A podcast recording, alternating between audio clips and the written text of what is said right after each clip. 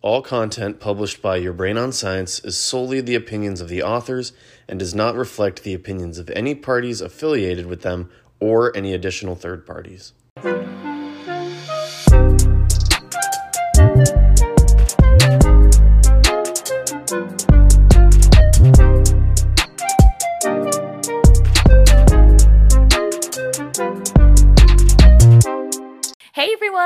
Everyone, welcome to the first Journal Club episode of Your Brain on Science for the year 2023. Woohoo!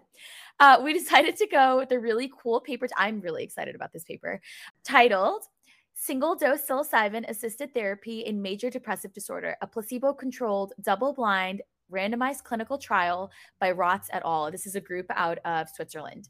Uh, so let's get right into it.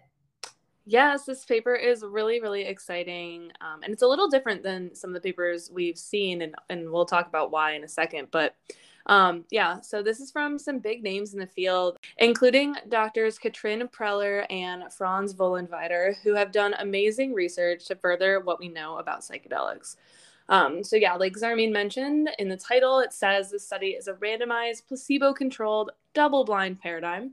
Um, and there are seven follow up visits for participants, and the N is uh, 52. So there's 52 participants. And something that uh, we wanted to note was that they're all at uh, level C2 for German. So this is really important because um, you know they're in Switzerland and they're administering these scales in in German. So when they're conducting all this uh, stuff for this study, keep in mind it's all done in German.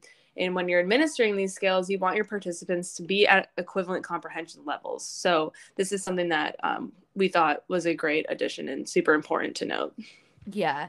Um, because the scales are all, you know, like self-report. So if you have one individual interpreting a word incorrectly or perhaps is reading the sentence and not picking up the context of it, something that a more advanced uh, sort of speaker of the language would, would be able to pick up, then that's a disparity in in sort of the the way that they're responding that's going to be a confound in your work. So the fact that they they did this um i think was really awesome. Uh, and yeah alaina you point out that this is in switzerland so this could could have been german french or italian right? Um, mm-hmm. um so the fact that they also screen for this specific language at this specific level and c2 just refers to like a level of, of fluency and this is i think used in language uh yeah it's like a comprehension level. Exactly exactly. Yes thank you. So i mentioned mentioned this paper does things a little bit differently. Um, and this is why I think it's really cool because it looks at the effects of psilocybin assisted therapy, but with a little twist. So their mm-hmm. placebo in this study isn't just another inactive dose of psilocybin, it's not another active compound like dextromethorphan or THC or anything um, or what have you, but it's actually the therapy sessions on their own. And there's been a lot of talk about this within the field about like, oh, well, is it just the therapy that's having an effect, or is the psilocybin actually adding something greater to um, just having sessions on their own? And so this is providing us some insight actually into how the commitment to sessions, which Zarmeen's mentioned before, um, and how like the mm-hmm. overall environment might be playing a role in the psychedelic assisted therapy complex. Yeah. So this, and we'll actually be able to get an answer to this, right, in one of their plots. Um, but I think this is something that's so interesting because it, imagine we do see I'm saying imagine, but like let's wait and see, right? Uh, imagine we do see a change with just the therapy therapy sessions on their own. What's like different about these trials, Alaina? These individuals have agreed to come in um, in a prescribed, you know, like amount of time, like every few weeks, whatever the whatever the schedule might be for that clinical trial. But the amount of resources that are poured into these individuals are so incredible, right? Like there are multiple people sitting there helping you integrate your sessions, helping you with just the psychotherapy component, whatever that that might be. And it's so individualized and people are getting the attention that they deserve. I think this is just like you know would be a, an amazing point for what mental health sort of therapy treatment needs to look like for individuals right? It's just needs so many resources that i think something like this results from this study. I, we'll talk about them in a second um yeah, can sort of help advocate this, for right this is something that I definitely want to discuss uh, at the end of the episode once we go through all the results. So yeah, okay, keep okay. listening if you want to know our thoughts. The primary endpoints were defined as changes from visit two, which is going to be five days before the dosing session, um, to visit seven, which is 14 days after the dosing session. Um, and this is going to be on two scales the MADRS and the BDI. And this is going to tell you something about depressive symptomatology, the, the severity of an individual's uh, symptoms. The MADRS is a clinician rated instrument, uh, and it's actually one of the most commonly used symptom severity scales. Uh, and as I just mentioned, this evaluates the efficacy um, of the antidepressant treatment and also tells us something about, um, you know, how how these how the symptomatology has changed over time. Yeah. Uh, a clinically relevant response on the MADRS scale is going to be defined as either a 50% reduction in the sum score or a decrease below some predetermined threshold, uh, which is less than 10 points, um, or it could be both things. Um, so that's just it might be a little bit complicated, but um, there's a couple of ways to define how something is clinically significant, clinically beneficial on the MADRS scale. Um, now, the other thing that I mentioned, the other scale that I mentioned is the BDI, the Beck Depression Inventory. Um, and this is also one of the most commonly used self report questionnaires. Um, the cutoff for remission, when the individual is con- uh, considered to be in remission is less than 10 points uh, of change. And the criteria for clinically relevant responses are uh, calculated exactly the same as the MADRS scale. I want to just point out quickly um, that the MADRS is what clinicians use to diagnose people often well not diagnose sorry let me rephrase that the MADRS is a clinician rated like scale so that's what mm-hmm. clinicians will use to see if a treatment is working for a patient over time whereas the difference between that and the the beck inventory is that that one, um, like Zarmeen mentioned, is self reported. And so that's um, the patient or the participant is rating their own symptoms versus the clinician rating what their symptoms are presenting as. So I think that's just really mm-hmm. um, important to highlight. So they're looking at both aspects of that. Yeah, amazing point. Yeah, so you're getting it from both perspectives, right? So the perspective of the self, of the patient, um, and also someone that is providing their care and has been able to sort of monitor them, I think, more or less, you know, objectively throughout this entire process. So, really great point there. Um, okay, so that was those were our primary endpoints. Uh, so we there was also secondary endpoints. Um, so for the secondary endpoints, there was the SCL 90R, uh, which is which assesses um, subjective impairments that emerged in the last seven days prior to assessment. Uh, this was was administered at medical screenings and at 14 days after drug administration. So this actually assesses psych any sort of subjective psychological changes that the individual might be experiencing. So um, perhaps like symptoms that they shouldn't be having you know some concerning psychological changes uh, or in the other direction. So that's what we would be getting with the scl 90r yeah mainly just... focusing on like things like related to distress or aspects yeah. of psychopathology. So making sure that patients aren't developing a psychosis during the sessions. Yeah yeah um, and then the next scale was the HAM A, the Hamilton Anxiety Rating Scale. Uh, and this is a clinician rated scale. So, from the perspective of the clinician, which evaluates anxiety states and changes um, over time. And this is going to be assessed at every uh, study visit that they come in for. Uh, the next one is the Clinical Global Impression, the CGI. Uh, and this is a widely used in, uh, instrument in estimating the overall severity of psychopathology. And this was also administered at each study visit. Okay, and the next one was the Columbia Suicidality Severity Rating Scale.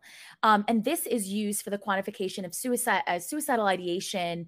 Um, and it's used really for the early detection of any potential suicidal behavior. And this is, you know, really, really important to have in something uh, like, I think, these trials where drugs with sort of unknown outcomes for some people um, can happen, right? So, yeah. Uh, and then the next one that we all know and love, I think, the classic, know, the classic um, the Altered States of Consciousness questionnaire. Uh, so, this is one of the, I think, most commonly used in psychedelics research, right? It's a self rated questionnaire that quantifies the subjective effects of the drug. Um, and for this study, it was administered at the end of the administration day, so around 360 minutes after administration. This is going to tell us something about um, how subjectively important this experience was for an individual, right? Were they feeling all, sort of changes in their conscious perception of the world? Were they experiencing hallucinations a change the relation of the self or any sort of ego dissolution?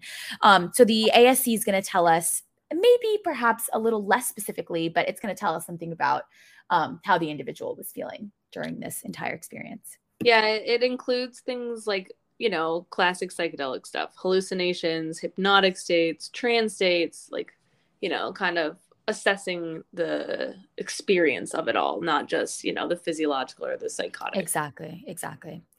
Uh, so all scale scores are given as a percentage of the maximum scale value. They also monitored physiological changes like blood pressure, heart rate, um, along with any adverse events or severe adverse events. Yes, which we'll get into a little bit about kind of those uh, after we go over the demographics and the timeline. So, what about demographics, right? Um, well, we mentioned this is in Switzerland. Uh, so naturally, uh, there's majority Caucasian. Uh, they did actually have a lot of females, so that was nice. Uh, mm-hmm. and the mean age was about 30 years old, and then the participants were generally well educated. They found in so this is something that we wanted to take note of. So they found that 19.2% of people in the psilocybin group had previous psychedelic experiences compared to 42.3% in the placebo group. Mm-hmm. Um, so keeping in mind, that we've talked a lot about this before, but expectation bias is a very real thing. If you know how these drugs work and you, you know, read anything in the news, you know that you might be expecting a certain outcome.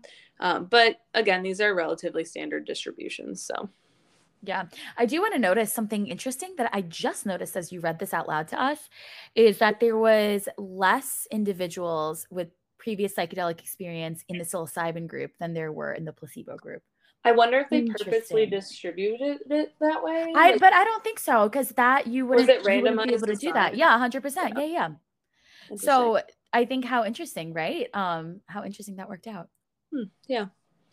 Well, another important part of this study, and another cool part of this study, what makes it a little different, is the dose. Mm-hmm. So, um, the dose that they use, and they say in the text, is 0.215 milligrams per kilograms.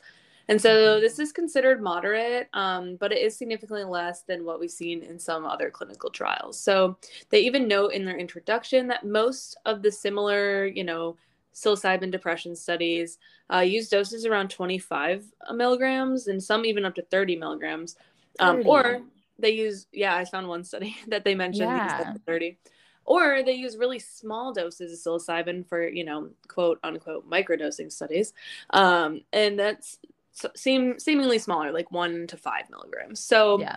um, yeah so when you do the math right and they also provide this example bless them because i didn't want to do it um, but they say for you know a 70 kilogram person they would receive about 15 uh, milligrams. And so this sits nicely between those higher doses and those really small micro doses. And it's also important to note that unlike other studies they only gave the psilocybin once. So this wasn't a repeated dosing and it wasn't a crossover. This is one group one dose moderate dose. Mm-hmm. Yeah. With that in mind, uh, Zarmeen will take us through kind of like the the timeline, and so you can see when they're getting the dose versus all these integration sessions and preparation sessions. Yeah. So um there I'm going to give you guys a rough outline of how this worked. So for the baseline period, there were two preparatory visits and that's pretty standard that you have individuals come in and spend some time with the therapist and sort of get to know the team and um, learn about the procedures and everything that's going to happen and also take all those various skills right? So yeah. um, i think super important part of of any clinical trial. Um, so there were two preparatory visits as i just mentioned with a trained therapist. Um, and 26 individuals got allocated to the control group and to the experimental group um, after that, they received their intervention, right? So this is going to be the drug dosing day. Um, and this was immediately, you know, after they had gone through uh, being sorted and, and having their preparatory visits, one day after they have their dosing session. I do believe. Yeah. Um, and then after that, there are three integration visits, so almost follow up visits, and that's where the outcomes are going to be uh, measured. Um, and there were three of those, and I think 24 individuals out of the psilocybin group compared to 25 individuals out of the placebo group actually uh, ended up making it to the end of all three integration visits. But that's a rough sort of outline of how all of that went. Yeah, and the integration visits were conducted on or two days, eight days, and then 14 days oh. after administration. So sorry, didn't even give you guys any context there. but yeah, up to 14 days was the the final um yeah. sort of session. Yep. So two weeks. That's pretty good looking at, you know, some post acute effects. Maybe yeah, it's standard. I wish it was longer. I wish it was longer. Well, so maybe they wanted I mean, you, we should we should ask Dr. Preller, right? but um or Dr. Vollenweider, and like maybe they're doing a follow up and they're gonna send you know out for who knows. Sometimes that happens. They yeah, no, part of sure. it. I hope so. I feel like that would be so interesting, especially because of the dose that we have in this study here, right? To yeah. see if there are long lasting 14 days, you know, considered long lasting. We do consider that to be a lasting. Um, well, consider, it would be three months, six months, up to a year. Well, considering that you know your typical antidepressants, uh, like your SSRIs, take two to three weeks to even work in the first yeah, place. Yeah, to even start. So if you're already getting, you know, a potential therapeutic effect at two weeks, that's better than what we have. hundred percent, hundred percent. But so um, let's talk about the results. Come on, what happened? Okay, all right. So for the results, across, let me tell you the results. I'm so excited about them, guys. Uh, so what was the big result? Um, big result, super interesting, is the psychedelic group and the placebo group both actually remain significantly lower than their baseline scores um, after all of their all of the interventions um, but even more interestingly the psychedelic group also remained significantly different from the placebo group at all time points measured um, so what we saw was that the psychedelic group showed significantly lower scores on both of the primary measures up to 14 days after initial dosing. And remember, the lower the score, the the sort of better, right? Um, better subjectively, that. because yes, exactly, because there's now lower scores on those uh, self-rated depression inventory and that clinician-rated depression inventory. But Zarmeen, wait, you just said that the placebo group was also like lower than baseline. So what's going on? Yes, I did just say that, Alaina. How how curious, Curiosa and Curiosa, this study. So we just talked about it, but the decreases in the scores for both groups can honestly be explained by the psychotherapy component, um, which is clearly beneficial with or without a psychedelic assisted component. And I think that that is so interesting. And I feel like um, this study, you know, the results are incredible. And I think part of that is is the fact that we see such a clear difference with um, just the placebo group as well, which we do also see in other clinical trials, right? And this is a conversation that people are having like, oh, imagine that we had all the resources in the world to just even provide, you know, quality psychotherapy one on one to individuals that, you know, so many people could benefit from, even without any drug intervention. So, right. I, I mean, I hope like, so results like this always make me think about like, in the ideal world, right? So, mm-hmm. you know, mm-hmm. even say psychedelics never even end up working, you know, which obviously we have promising studies like this one suggesting otherwise, but say like, you know, say we didn't. And all of these studies told us was that people going to therapy and having access to mental health and resources makes them better. Like I think that's a huge takeaway that people need yeah. to be thinking about a little bit more. How important it is to give people access and give people individualized medicine. Like I just think that's something that you know I could talk about that all day and rant about that all day. But we um, will, and we will in future yeah. episodes. don't you don't you worry, listeners. So that's just something that I think is really cool coming out of this study and, and some other studies as well. So yeah, hundred percent.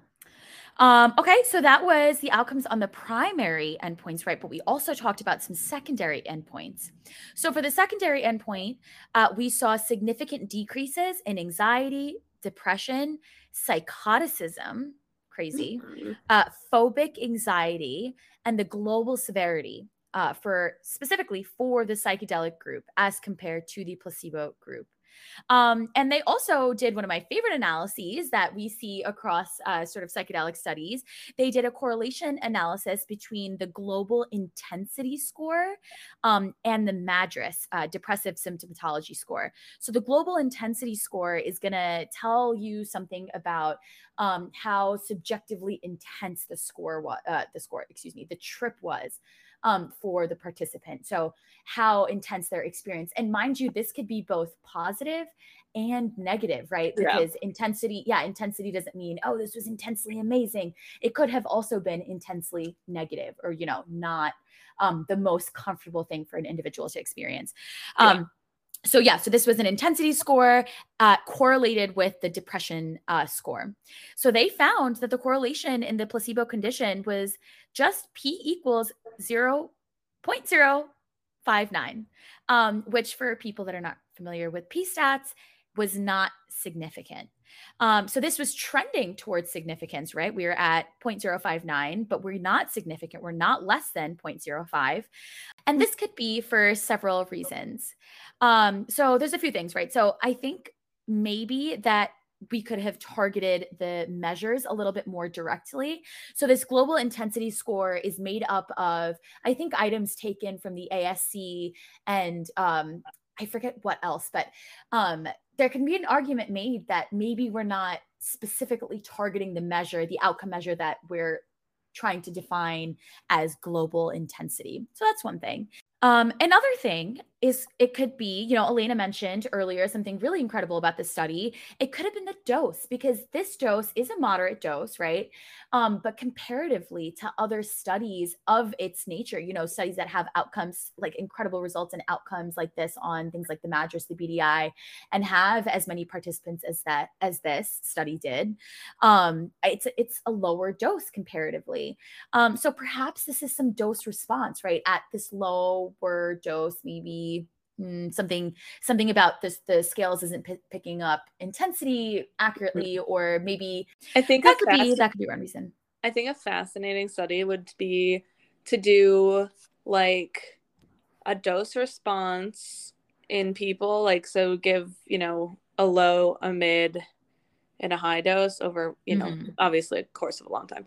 But um and then doing serotonin occupancy correlated mm-hmm. with scores like on the global intensity or on the MADRS like like bringing all of that together because no study has brought all of those things together we don't even know like, and what you know, do you think like, what do you think in because as, as a behavioral pharmacologist as pharmacologist what do you think we would see with the 5-ht2a occupancy and intensity do you do you think that it's going to be well, a, so a clear sort of there's been a really great study done specifically with like serotonin 2A occupancy and plasma levels of serotonin mm-hmm. with just like the like intensity ratings but no one's done that those together with potential therapeutic effects. As far as i know there hasn't been a study looking at the correlation of all three because you know it's a big argument. Do you need the subjective effects for the therapeutic effects?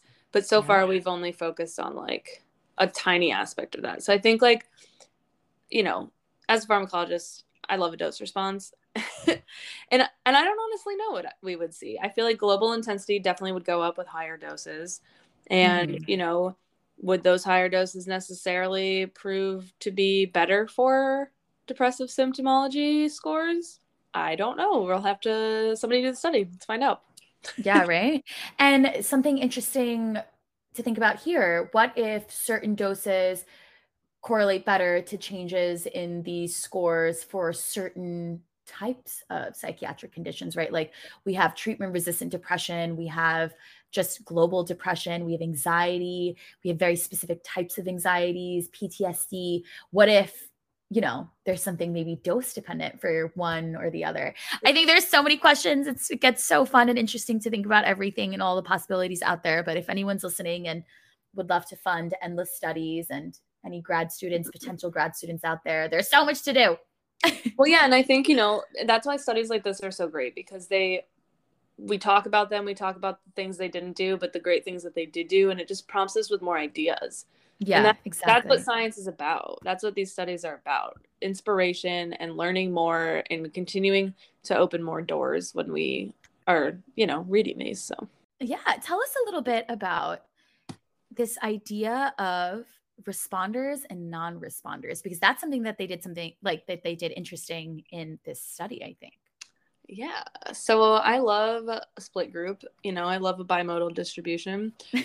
So they have um, in figure three they are looking at you know the association of the treatment response with the subjective effects. So they're looking at their all their secondary measures and then they have this graph specifically focusing on um, the ASC global score. So they break it up into non responders and responders, and for both the placebo and the psilocybin groups. And they're showing like a really nice um, distribution plot.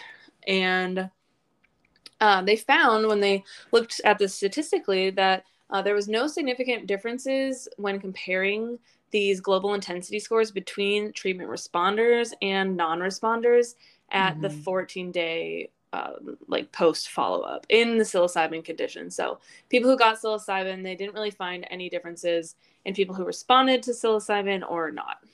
And so, you know, one would ask, how are they defining responder and non-responder rate? That's really important when you're talking about these statistics. Um, and so they basically just define them according to that response criterion for the MADRS that we talked about earlier. So if there is a 50% symptom reduction and or a decrease below that um, remission threshold. So i believe it was below 10 right on the score? Yes yes yes yes. Yeah. um, so that is for changes between that first follow-up visit so the visit on the second day and then the the visit 14 days later. Um, so the whole point of this was to show that you know we are getting people who are not responsive, you know, to the psilocybin in the mm-hmm. ways that you know others, you know, were. But uh, there wasn't anything statistically different about them at that last day follow up. Super cool. Um, also, along with this, uh, we mentioned earlier that they measured adverse events, any adverse events that had occurred. Um, they were very low in this study, with most of them being typical for psychedelic experiences. Uh, they did note 11 adverse events. None were severe. Some were headaches and dizziness, um, and being likely related, and others being maybe or maybe not related. Um, but those were it, everything was pretty mild, I think. Yeah, they had no no severe things at yeah, all. Yeah, um, which is great. We love that. Although not to say not to say that you know having symptoms is mild, but right know, comparatively to like suicidal ideation which i'm i think i'm glad that they didn't report so. Right exactly. Um yeah so we just gave you a lot of information. Uh, hopefully we like had enough tangents uh, that you kind of were able to digest some of the information.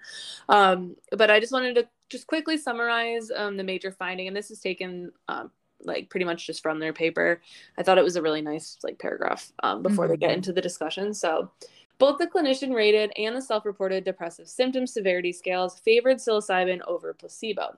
So at the 14 day follow up, they had a 58% in the MADRS and a 54% in the BDI of the participants um, in the psilocybin.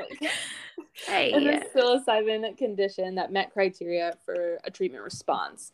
Um, and there was 16% in the MADRS and 12% with the BDI of participants in the placebo condition.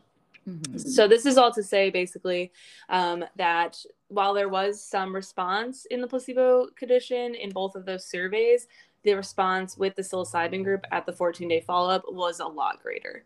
Um, and then they looked at all the effects reported from several pairwise comparisons, and those remained significant even after they did a statistical correction method um, to account for multiple comparisons.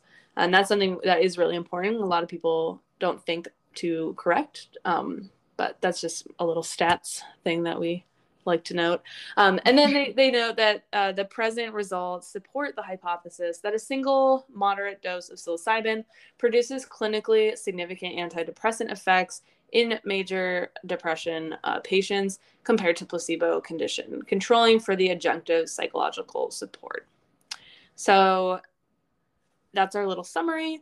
obviously, every study has its pros and cons, and we love to talk about them here. Um, so, Zarmi, do you want me to start, or do you want to give your biggest pro and like your biggest con of this study? You know what? I could do this. So I um, I don't think it's a secret. I was very, very excited about this study. I think it's very well done. And um, what a boon to psychedelics literature to have a different dose. I think a, a dose that was, um, to me, much different from other studies that we've seen such significant results from, right? Such interesting results from. So I'm really, really excited about the dose. Um, I'm really excited uh, about the fact they reached their primary and secondary endpoints, right? Um, I think the biggest con of the study, uh, Alaina and I were chatting a little bit before we hopped on, um, isn't even really a con. Um, I think that maybe we might be able to see this in the future, but I would have loved to seen longer uh, follow-ups right so at perhaps three months at six months at a year post dosing two years post dosing although you know two years is a little you know unheard of. But um, I would love to have seen much longer time points to see if a more moderate dose can have long uh, sort of longer lasting, I think, outcomes. Yeah. So I think that would have been my only, my biggest thing with this, but that's all.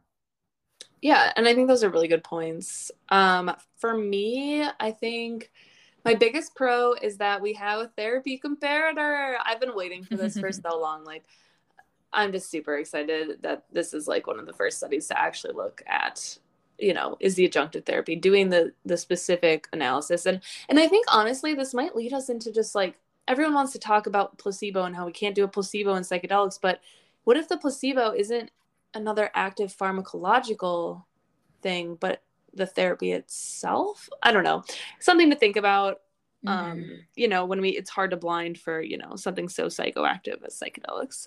Um so some food for thought there. Let us know what you think about that and then I think my biggest con is I mean, it was just it was a very well done paper. It's kind of hard to think of one, but like yeah, I, right? you know, dose responses. I love to see them. Obviously, that takes a lot more time, money, and recruitment. Um, and then um, I think though something that could have been done a little bit more with the survey data and um, is looking more into non-responders. I'm really into that. I think like focusing on the people who didn't respond and why is like very important. And yeah. um, yeah, I know they have like some supplemental stuff as well. So, um, and that they talk about um, inter individual differences in responders in some of their supplemental figures. So, if you haven't checked that out, definitely do that. Um, but yeah, I would love to just see a whole study focused on non responders. Agreed. I think that would be really interesting because what we learn there, we can equally res- uh, apply to responders, right? Like, why don't these individuals respond, and what can we do to change that, or or is there a reason X, Y, Z, whatever? So many yeah. questions. So many questions, but yeah, this has been a great paper, and you know, if any of the authors are listening, please reach out to us. Um, please do. so, uh, and we hope we did your paper justice if you're listening. Yeah. So thank you so much for tuning into the episode today. We hope you guys continue listening, sharing, and chatting with us about any topics you want covered. Um, or if you guys have any comments about literally anything, we love, love mail. um, but these next two episodes will be focusing on drug policy, featuring special guests who are going to offer some unique perspectives on current climate of psychedelic drug policy. Um, this is Alaina's jam. so I'm equally as excited as you guys probably are to hear these next few episodes. So stay tuned, everyone. And talk to you soon. Talk to you soon.